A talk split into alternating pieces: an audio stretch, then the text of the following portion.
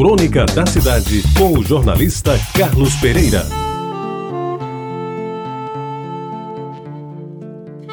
Amigos ouvintes da Rádio Tabajara, uma das coisas boas que cultivo nos dias de hoje é lembrar os meus tempos de menina em Jaguaribe, que à época era um dos bairros mais importantes da cidade.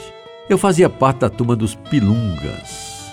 que eram pilungas? Eram jovens adolescentes que, sem maldades ou malfazeres, curtiam bem o tempo de brincar, andar de bicicleta, jogar bola de meia, namorar sem compromisso, assistir aos filmes no cinema Jaguaribe, além de pilungar na sinuca de seu Alcântara e de brechar os velhos que jogavam gamão e dominó no final das tardes à sombra dos pés de ficos na Avenida Capitão José Pessoa. Mas, amigos ouvintes, a par dessa vida mansa, os pilungas tinham suas obrigações religiosas e estudantis, que cumpriam à risca, sob as vistas rigorosas dos pais em casa e dos frades na Igreja do Rosário, à frente o saudoso Frei Albino. Ia à missa todos os domingos, estudar e tirar boas notas no grupo escolar Santo Antônio, frequentar as reuniões da congregação mariana e da cruzada eucarística e participar das aulas de catecismo. Essas eram algumas das tarefas das quais ninguém fugia. Pois bem, os jovens do bairro, que se destacavam nos estudos, nos esportes, na cultura e na música, iam crescendo de tamanho e de importância.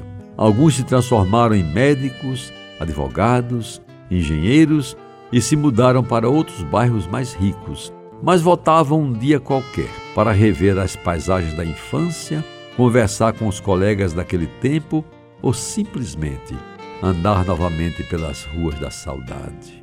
Amigos ouvintes, o tempo se passaram. Muitos daqueles pilungas já nos deixaram, chamados para formar novos grupos no outro mundo. Mas os que ficaram, sob o comando do pilunga mor Antônio Alcântara, que já passou dos seus 60 anos bem vividos, continuam a se reunir. E neste sábado, amanhã, dia 20, pelo 23º ano consecutivo. Juntos estarão de novo para relembrar os velhos tempos e matar as saudades daquelas coisas que viveram como crianças e que a idade não retirou de suas memórias. Meus amigos, será também a hora de recordar algumas figuras de Jaguaribe que já se foram, entre as quais Frei Albino e Caju, seu Amâncio, seu Cosminho, Pila, Coronel Alencar, Antônio do Luzerinho, seu Benedito, meu saudoso pai, Orlando Vilar e tantos outros. Difícil seria enumerar todos que fizeram a história do bairro. Em especial o velho Alcântara, dono da Sinuca Bar que marcou época em Jaguaribe. Sua figura centrou-se na minha saudade. E até parece que eu estou vendo agora. De roupa bege, calça e camisa do mesmo tecido, geralmente era linho, alpercata de couro, um rosto marcado por algumas rugas, um cigarro no canto da boca e um chapéu de massa vincado no meio.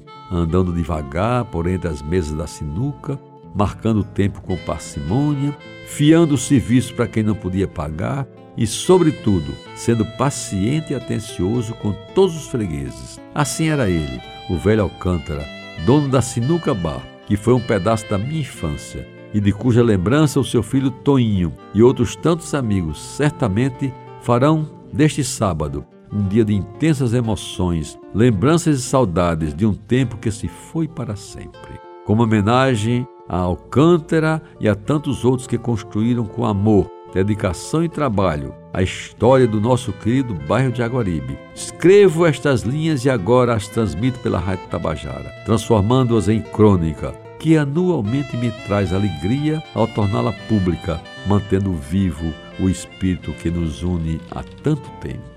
Você ouviu Crônica da Cidade com o jornalista Carlos Pereira.